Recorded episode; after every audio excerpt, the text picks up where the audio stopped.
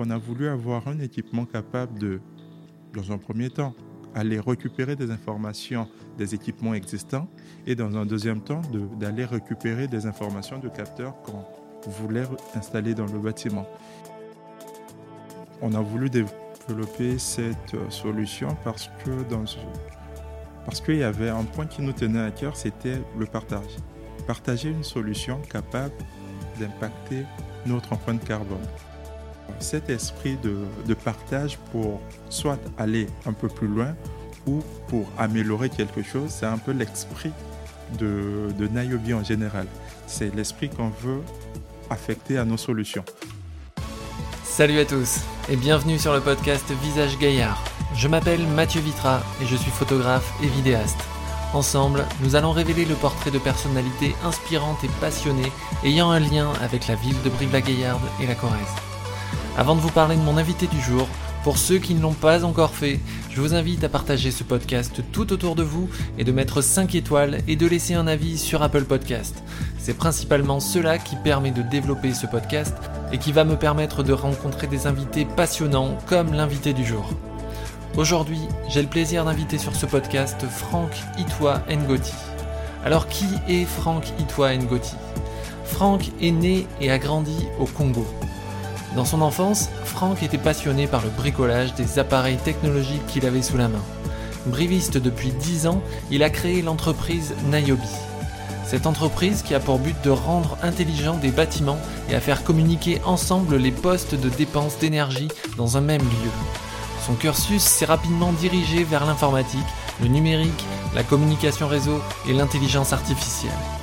En écoutant ce podcast, vous allez savoir comment un bâtiment devient intelligent et comment le travail de Franck Itwa Ngoti peut prévenir de manière significative les pertes d'énergie, eau, gaz, électricité, etc.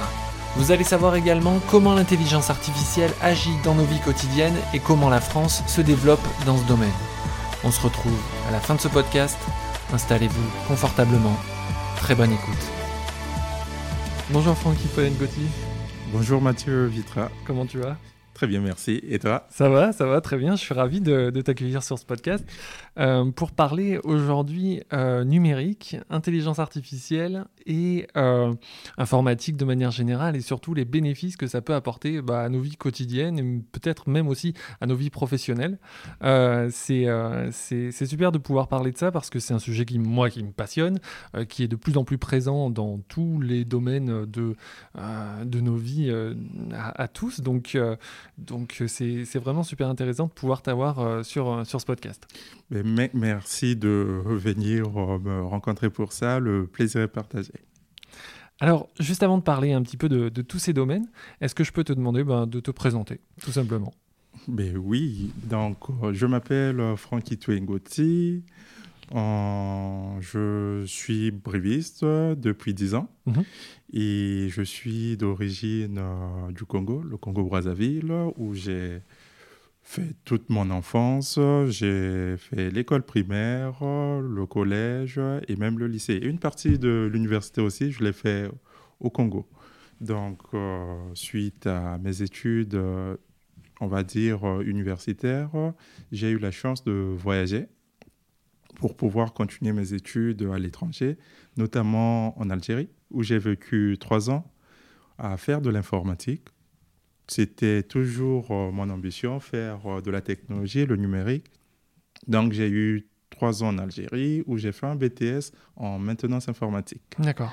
Donc euh, suite à ce BTS, j'ai eu l'opportunité de m'inscrire à l'IUT G2I de Brive-la-Gaillarde où mon inscription a été validée et j'ai commencé à faire euh, les réseaux et télécommunications au niveau de l'IUT de Brive. Très bien. Et donc mon parcours euh, a pu continuer après une licence professionnelle à l'IUT de Brive vers Marseille pour un master pro où j'ai continué en réseau et télécommunications en faisant toujours euh, les, voilà, les mêmes choses que j'apprécie, l'informatique, les réseaux. à l'occasion, j'avais toujours euh, cette opportunité de revenir sur Brive, comme c'était ma première terre d'accueil, et je revenais à chaque fois pour les stages. Donc, sur les deux ans de master, je suis revenu à Brive deux fois. Et à la même occasion, ça, la tâche que j'ai eue sur Brive m'a permis de m'attacher aussi à, ma à celle qui est devenue ma future épouse. Donc, je suis revenu plusieurs fois et après le master, Brive, le côté recherche de Brive m'a donné cette opportunité de faire euh, une thèse. Donc, euh, cette thèse qui était sur euh, le bâtiment intelligent, on va dire, c'était les prémices de l'intelligence artificielle. Donc, je suis arrivé en thèse en 2014. J'ai commencé ma thèse sur le bâtiment intelligent et quatre ans après, en 2018, j'ai soutenu. Et derrière, il y a eu des idées d'entrepreneuriat. D'accord. D'accord, très bien. Bah, effectivement, tu as eu euh, tout de suite, quand tu étais enfant, cette sensibilité au domaine euh, du numérique, au domaine de l'informatique, ou à des choses effectivement qui sont, euh, qui sont un peu peut-être accessibles, pas forcément du, plus grand nombre, mais qui effectivement ont cet intérêt à, avoir, euh, euh, à pouvoir effectivement manipuler bah, des ordinateurs, manipuler des, des, smartphones peut-être. Enfin, on est à peu près de la même génération. Moi j'ai 33 ans, tu en as 32, c'est ça? C'est ça. Euh, quand on était enfant, il n'y avait pas beaucoup de, smartphones évidemment, hein, mais, mais tu as toujours eu cette sensibilité-là? Alors, moi, je me rappelle euh, des paroles de mon père qui me disait ben, Toi, tu es un vrai bricoleur. Donc, euh, dès le bas âge, euh, je, les, démontais tout déjà, des équipements qui fonctionnaient. Bon, il y a des moments où mon père me fâchait pour ça, mais ma curiosité était plus que, plus que tout. Je démontais des radios, je cherchais à comprendre comment est-ce que ça fonctionnait, quel type de composants on avait à l'intérieur, même si euh, je n'avais pas encore fait des études dans ce domaine, mais le côté technologie m'intéressait tellement que j'étais un peu touche à tout et je cherchais à tout découvrir. Après, venant du Congo, c'est vrai qu'on n'a pas eu cette opportunité d'avoir euh, le côté technologique euh, dès le bas âge. Mmh. Et j'ai eu un peu d'opportunités parmi, on va dire, euh, les jeunes de mon âge à pouvoir avoir accès à l'outil informatique dès l'âge de 14 ans. D'accord. Et, euh, et donc, tu arrives effectivement euh, en France il y, a, il y a 10 ans, c'est ça? Oui. tu as fait effectivement un parcours que tu as, que as, que as décrit tout à l'heure. Et euh, après avoir fait des études dans la maintenance de systèmes réseau informatique, tu as fait à Limoges en 2014 une thèse sur les réseaux de capteurs, c'est ça? C'est ça, c'est ça. Donc, euh, après avoir euh, validé en, mon Master 2 sur les réseaux télécoms, je commence une thèse sur les réseaux de capteurs cette thèse euh, a été euh, initiée par euh, mon ancien maître de stage, qui est le professeur émérite Raymond Thierry, qui travaillait à l'époque dans le laboratoire XLIM, qui m'avait pris deux fois d'affilée en stage sur les capteurs. Et il m'a retenu en thèse pour faire l'étude comportementale de l'usage d'un bâtiment. Donc, ce que nous, avons appelé le bâtiment intelligent.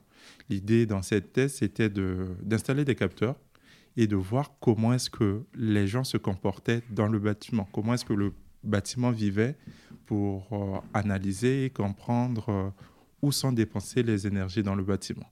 Donc ça, c'était le, le, but de ma thèse. D'accord. Donc pour, sur cette thèse, on a commencé en 2014 à, à vouloir euh, instrumenter le bâtiment, rendre le bâtiment intelligent. On est sur un site où, où ça date à peu près de 30 ans on va dire, le bâtiment n'est pas très intelligent, les équipements ne sont pas très communicants, donc il fallait déployer tout le système intelligent. Et pour commencer, on a dû chercher sur le marché quel constructeur pouvait nous accompagner dans cette démarche pour rendre ce bâtiment intelligent et autonome. D'accord.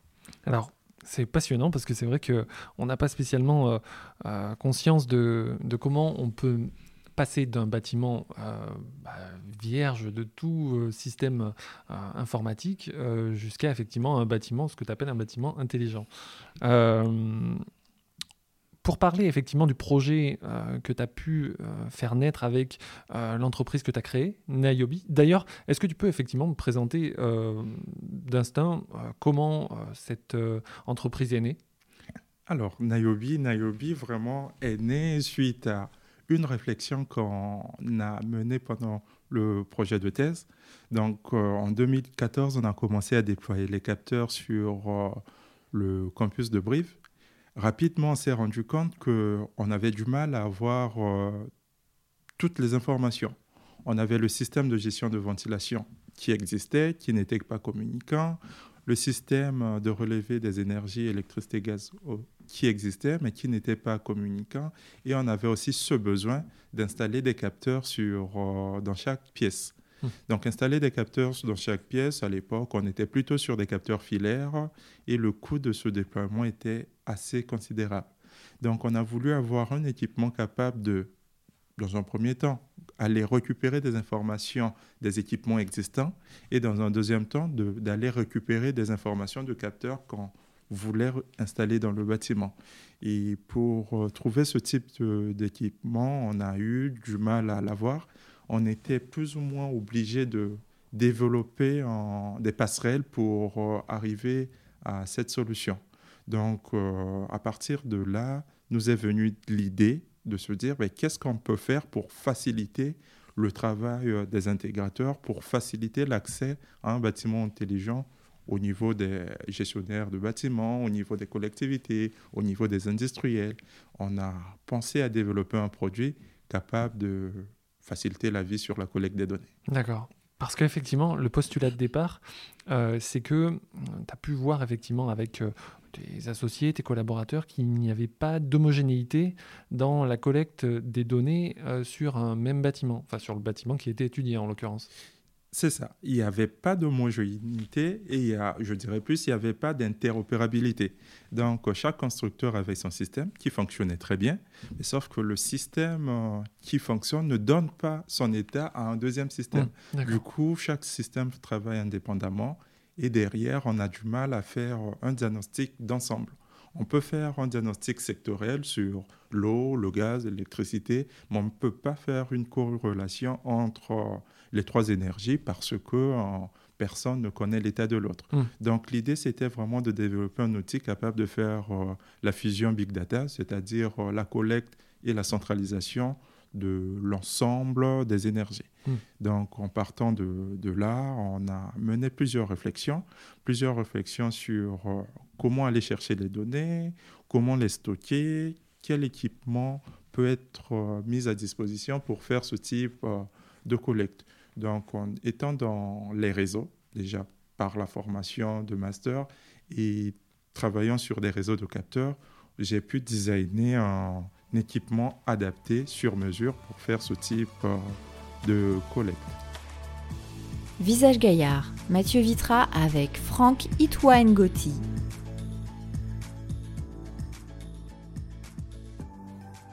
Alors concrètement, donc le principe, c'est qu'effectivement, il y a des capteurs en eau, en électricité, en gaz, euh, des capteurs qui collectent des données, qui sont remontés à une box euh, réseau, un centralisateur de données.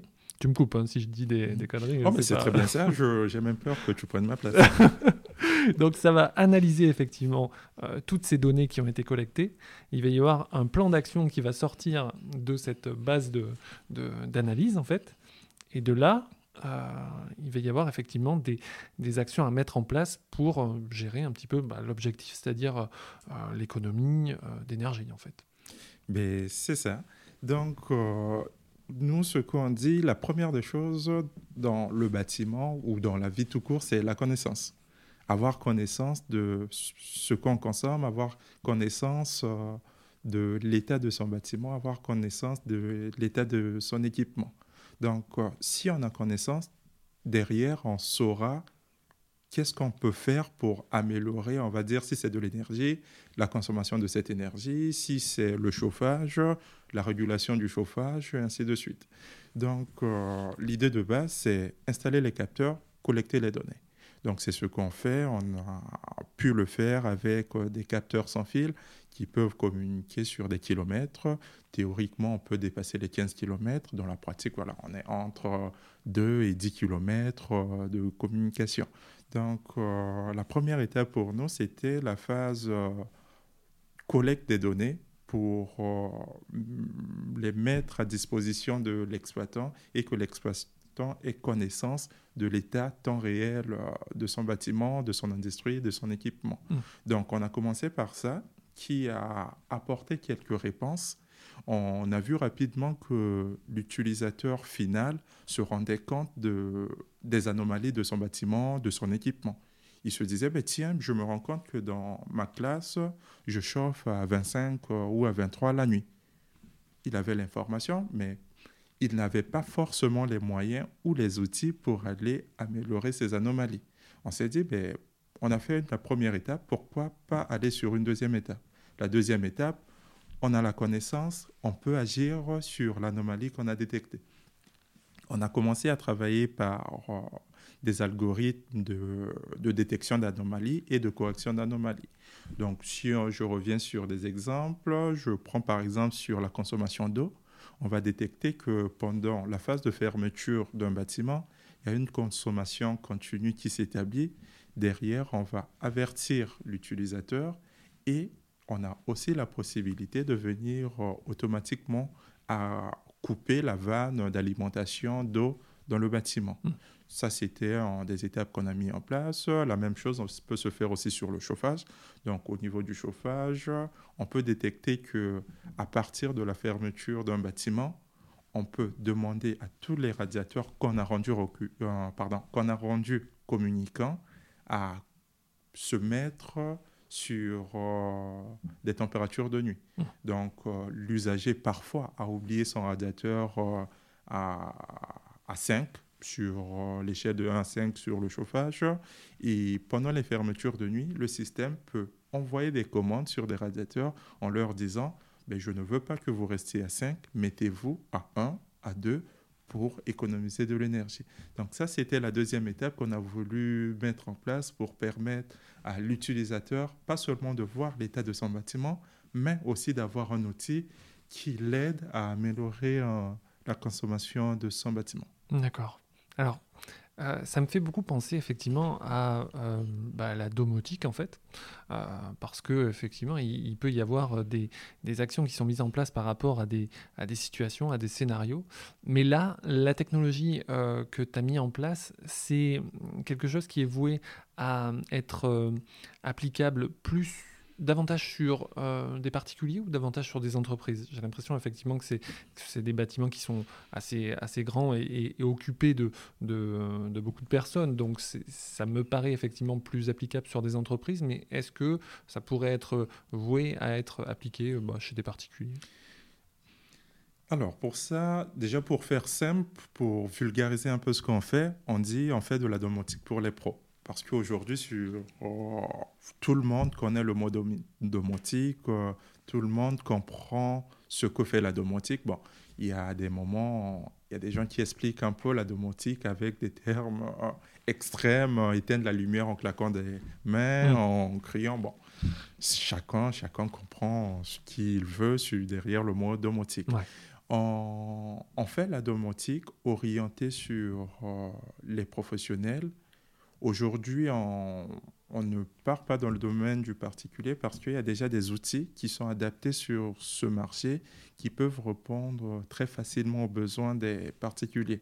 Bon, nous, on a voulu plutôt voir le, côté professionnel parce qu'il y a plusieurs paramètres qui interviennent dans le monde professionnel qu'on ne retrouve pas au niveau de, du particulier, surtout sur la masse des données les données qu'on peut retrouver au niveau d'un professionnel sont 10, 20, 100 fois plus élevées que les données d'un particulier. Mmh. Donc, on est plutôt sur euh, la collecte massive des données des professionnels pour derrière euh, générer des, applications qui apportent euh, des économies d'énergie. D'accord.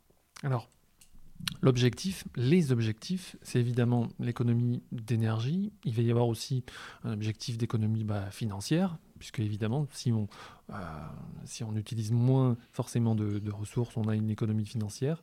Il va y avoir aussi un objectif, j'imagine, hein, d'écologie. Euh, qu'est-ce que tu peux me dire par rapport à, tout ça? Alors, donc par rapport à tout ça, les... il y a plusieurs objectifs dans la solution qu'on déploie. Et là, nous, on a voulu développé cette solution parce que dans parce qu'il y avait un point qui nous tenait à cœur, c'était le partage. Partager une solution capable d'impacter notre empreinte carbone. Donc, personnellement, j'ai toujours eu cette éducation où on devrait partager vers les autres. Mhm. Et dans ce partage, je l'ai retrouvé dans, on va dire, dans le monde de la recherche avec des publications d'articles qui donnent la possibilité à un deuxième chercheur de commencer par un travail qui est déjà fait pour aller un peu plus loin. Donc euh, cet esprit de, de, partage pour soit aller un peu plus loin ou pour améliorer quelque chose, c'est un peu l'esprit de, de en général.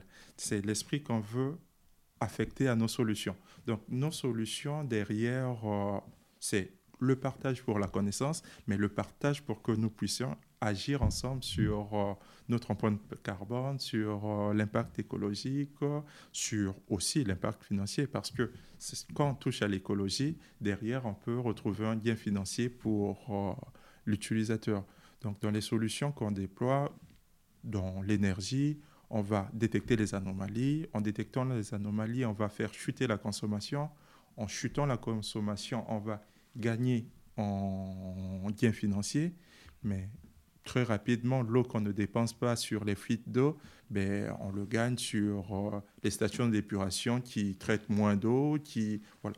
Si on revient sur toute la chaîne, à la fin, on va retrouver ce côté environnemental qui est à l'origine de l'idée de ce qu'on voulait développer. L'objectif euh, premier de, de Niobe, c'est de permettre aux entreprises, aux collectivités, à tout le monde de pouvoir développer très facilement des solutions d'Internet d'objets. Hmm. Aujourd'hui, la technologie a évolué. Aujourd'hui, on a des outils accessibles sur le marché pour nous aider à comprendre déjà le fonctionnement de nos bâtiments, de, de l'industrie, de l'agriculture. Et ces outils ne sont peut-être pas accessibles facilement à tous les utilisateurs possibles. Donc nous, Niobe, on veut se positionner comme un acteur euh, clé sur euh, la facilitation, sur la démocratisation de l'IoT.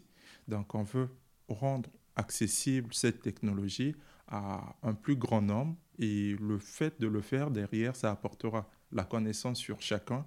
Et je pense que le fait que chacun sera on va dire, chacun saura comment est-ce que ces systèmes fonctionnent, chacun pourra agir et en agissant derrière, euh, voilà, toujours cette échelle, on agit jusqu'à améliorer nos dépenses euh, à baisser notre euh, empreinte carbone. D'accord. Oui, accessible effectivement euh, euh, financièrement au plus grand nombre, mais aussi par connaissance, parce que tout le monde effectivement n'a pas connaissance que ce type de, de, technologie existe, tout simplement.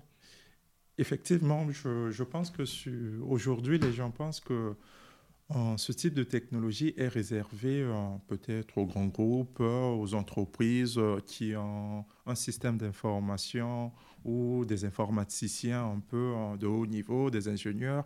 Non, aujourd'hui, on, a cette impression parce qu'il n'y a peut-être pas actuellement sur le marché des dispositifs qui nous donnent l'accès à, à l'IoT en nous facilitant en le déploiement, l'utilisation.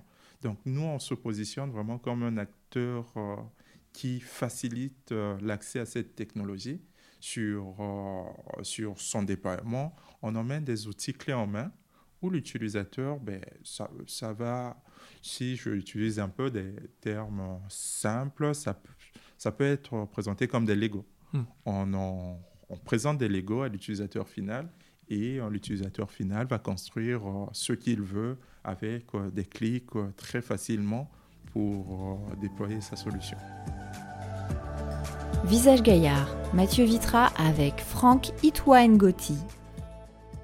On va parler un petit peu effectivement de, l'intelligence artificielle de manière euh, générale. On a, connaissance. On entend effectivement ce terme intelligence artificielle qui, parfois, pour certains, euh, fait peut-être un peu, bah, un peu peur. On a cette, cette vision de ce qu'on peut voir dans, dans certains films, euh, les, les, robots qui vont commander nos vies, qui vont, effectivement, c'est un petit peu le cas, mais on a encore, encore, je ne sais pas pour combien de temps, mais encore un peu de contrôle quand même là-dessus. Aujourd'hui, les différents domaines de l'intelligence artificielle, il va y avoir effectivement euh, la reconnaissance de la parole, la reconnaissance de l'écriture, la reconnaissance des visages, euh, peut-être la surveillance. Euh, est-ce que tu penses effectivement que la France est bien positionnée par rapport au développement de l'intelligence artificielle de manière générale? Et, ou alors, est-ce qu'on est bien positionné ou alors est-ce qu'on est en retard par rapport aux autres pays? Alors, sur l'intelligence artificielle qui est la deuxième euh, étape pour Niobe, en France, le gouvernement met tout en œuvre pour que les startups, les entreprises puissent euh, aller très vite dans le domaine de l'intelligence artificielle.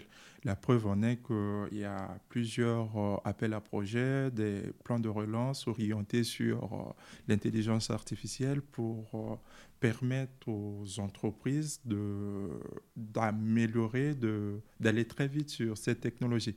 Donc je dirais que la France peut-être été en retard euh, sur le domaine, mais aujourd'hui, tout est mis en œuvre pour que les choses euh, aillent euh, très vite, très vite dans ce domaine. C'est nécessaire, selon toi, effectivement, que ce soit pour Niobe ou que ce soit pour d'autres entreprises ou même de la vie quotidienne, effectivement, d'investir de, là-dedans, d'investir dans cette, ce type de recherche-là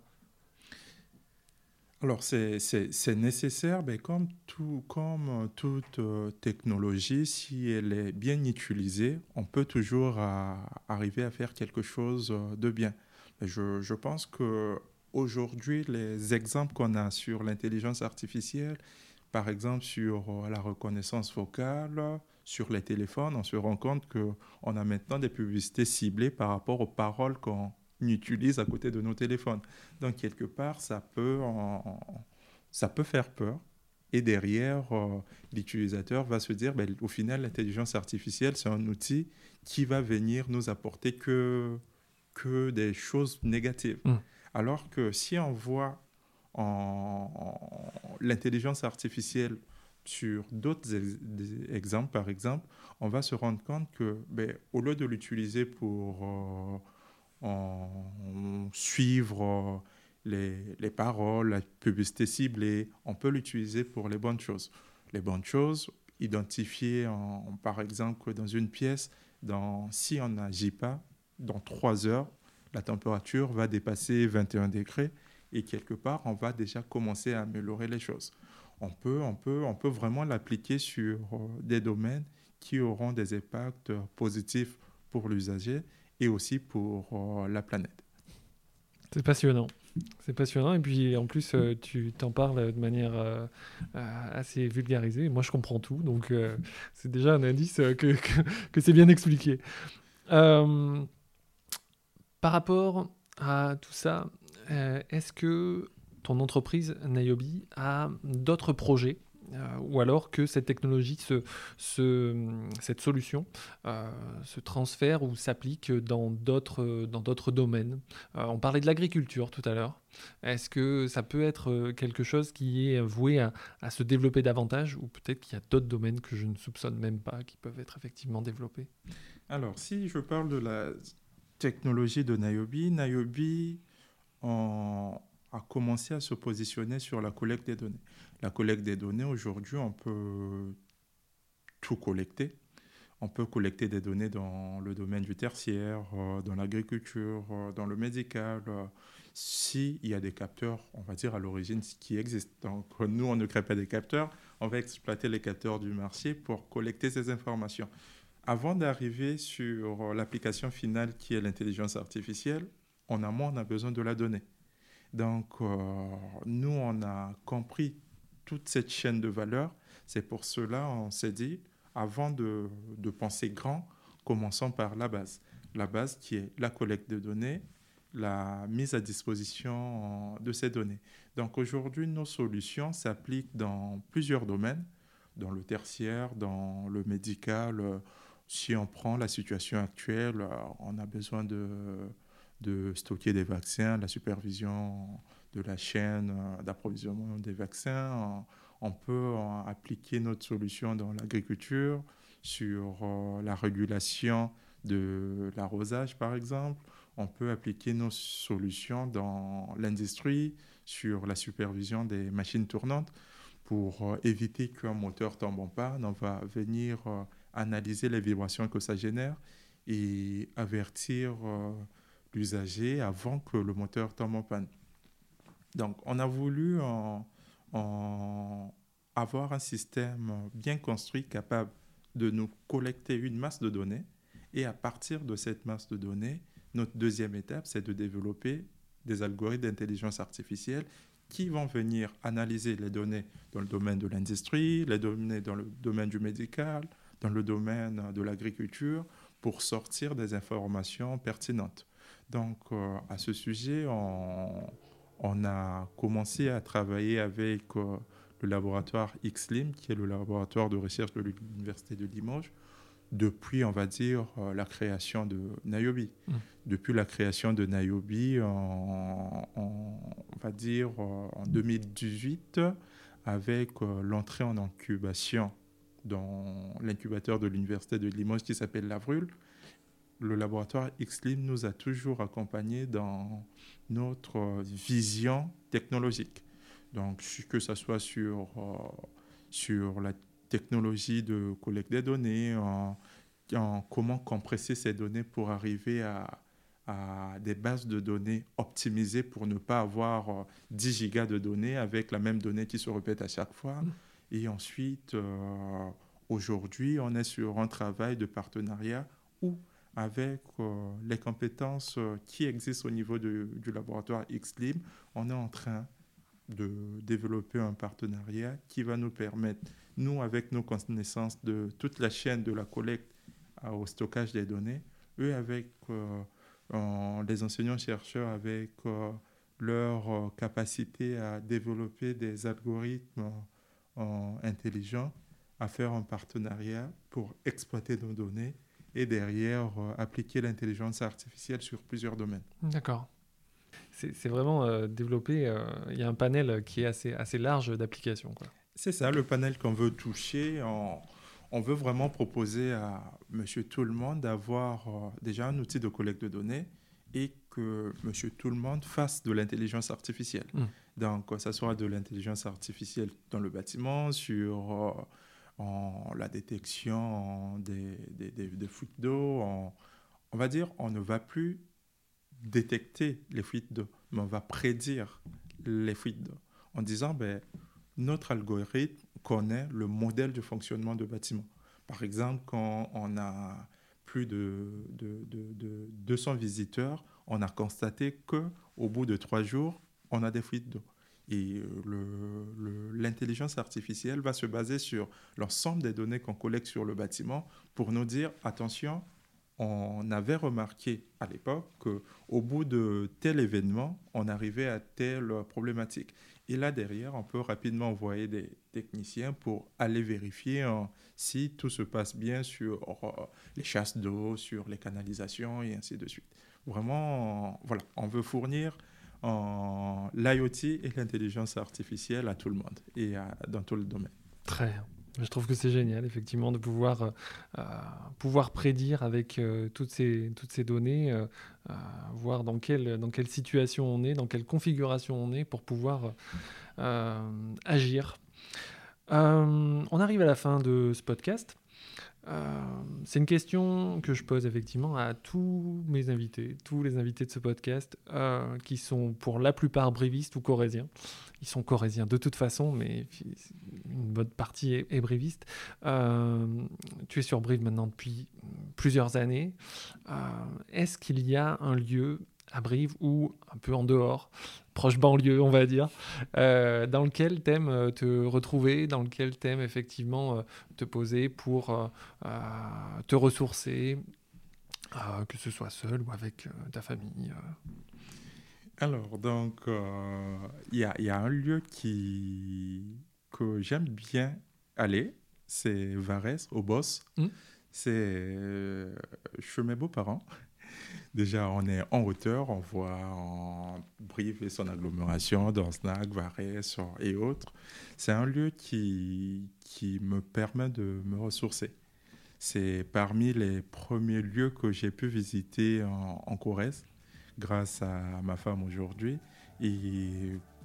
Je, ne sais pas pourquoi, mais ce lieu m'inspire, m'apaise. Et aujourd'hui, si, si avec le confinement, je ne peux pas partir en vacances, je pense que je demanderai à ma femme qu'on aille chez ses, grands chez ses parents pardon, pour euh, passer quelques jours.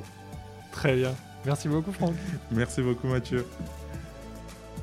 Voilà, j'espère que cet épisode vous a permis d'en savoir plus sur l'intelligence artificielle et le développement du projet de l'entreprise Niobi. Un immense merci à Franck Itoine Gotti d'avoir accepté de participer à ce podcast. Vous pouvez retrouver beaucoup d'informations en lien avec cet épisode sur mon site mathieuvitra.com slash le journal.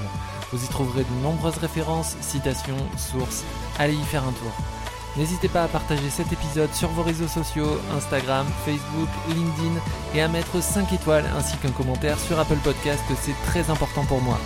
Parlez-en autour de vous et abonnez de force toute votre famille et tous vos amis. Moi, je me retrouve dans un prochain épisode pour rencontrer ensemble un nouveau visage gaillard. Et n'oubliez pas, faites ce que vous aimez, aimez ce que vous faites. À bientôt.